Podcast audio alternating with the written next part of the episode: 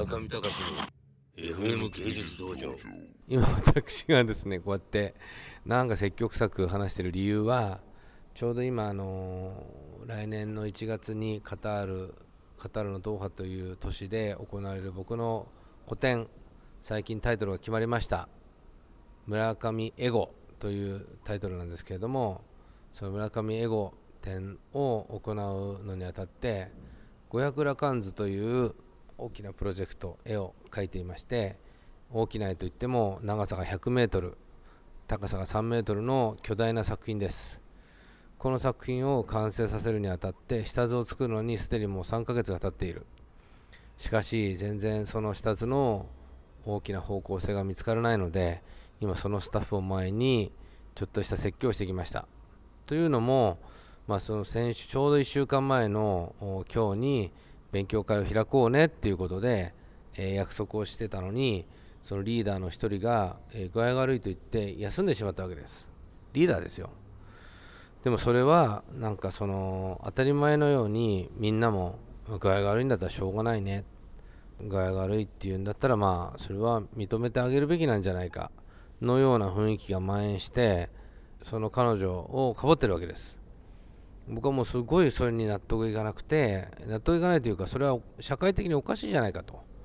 そのリーダーの彼女が僕に約束をして分かりました。みんなをその時に呼んどきますと言ってみんなは来てるわけですよ。しかし彼女だけ来てない。どういうことなんだろうか。なんかそういう事件があったのでやっぱり昨今その今時の若い日本人の若い人たちの持っている同じ問題点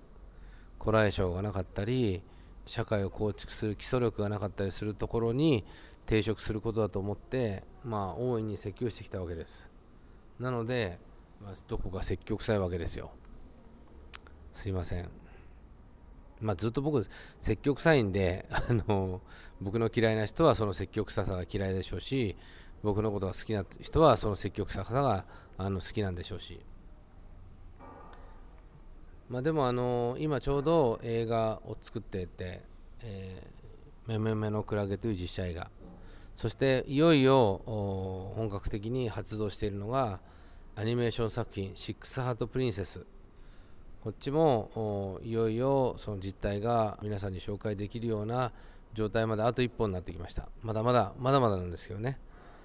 まあ、でもコツコツコツコツと北海道の札幌でポンコタンという名のスタジオを、あ、今年の春に作って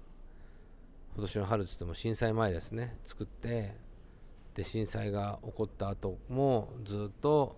まあ、北海道の札幌ですからさしたる影響もなく進行してきていました。途中いろいろとスタッフの困難やら何やらがありましたけれども今はまたその平成を取り戻しつつあり、まあ、納期に向かってどんどん頑張って作っている最中です。村上隆の FM 芸術道場。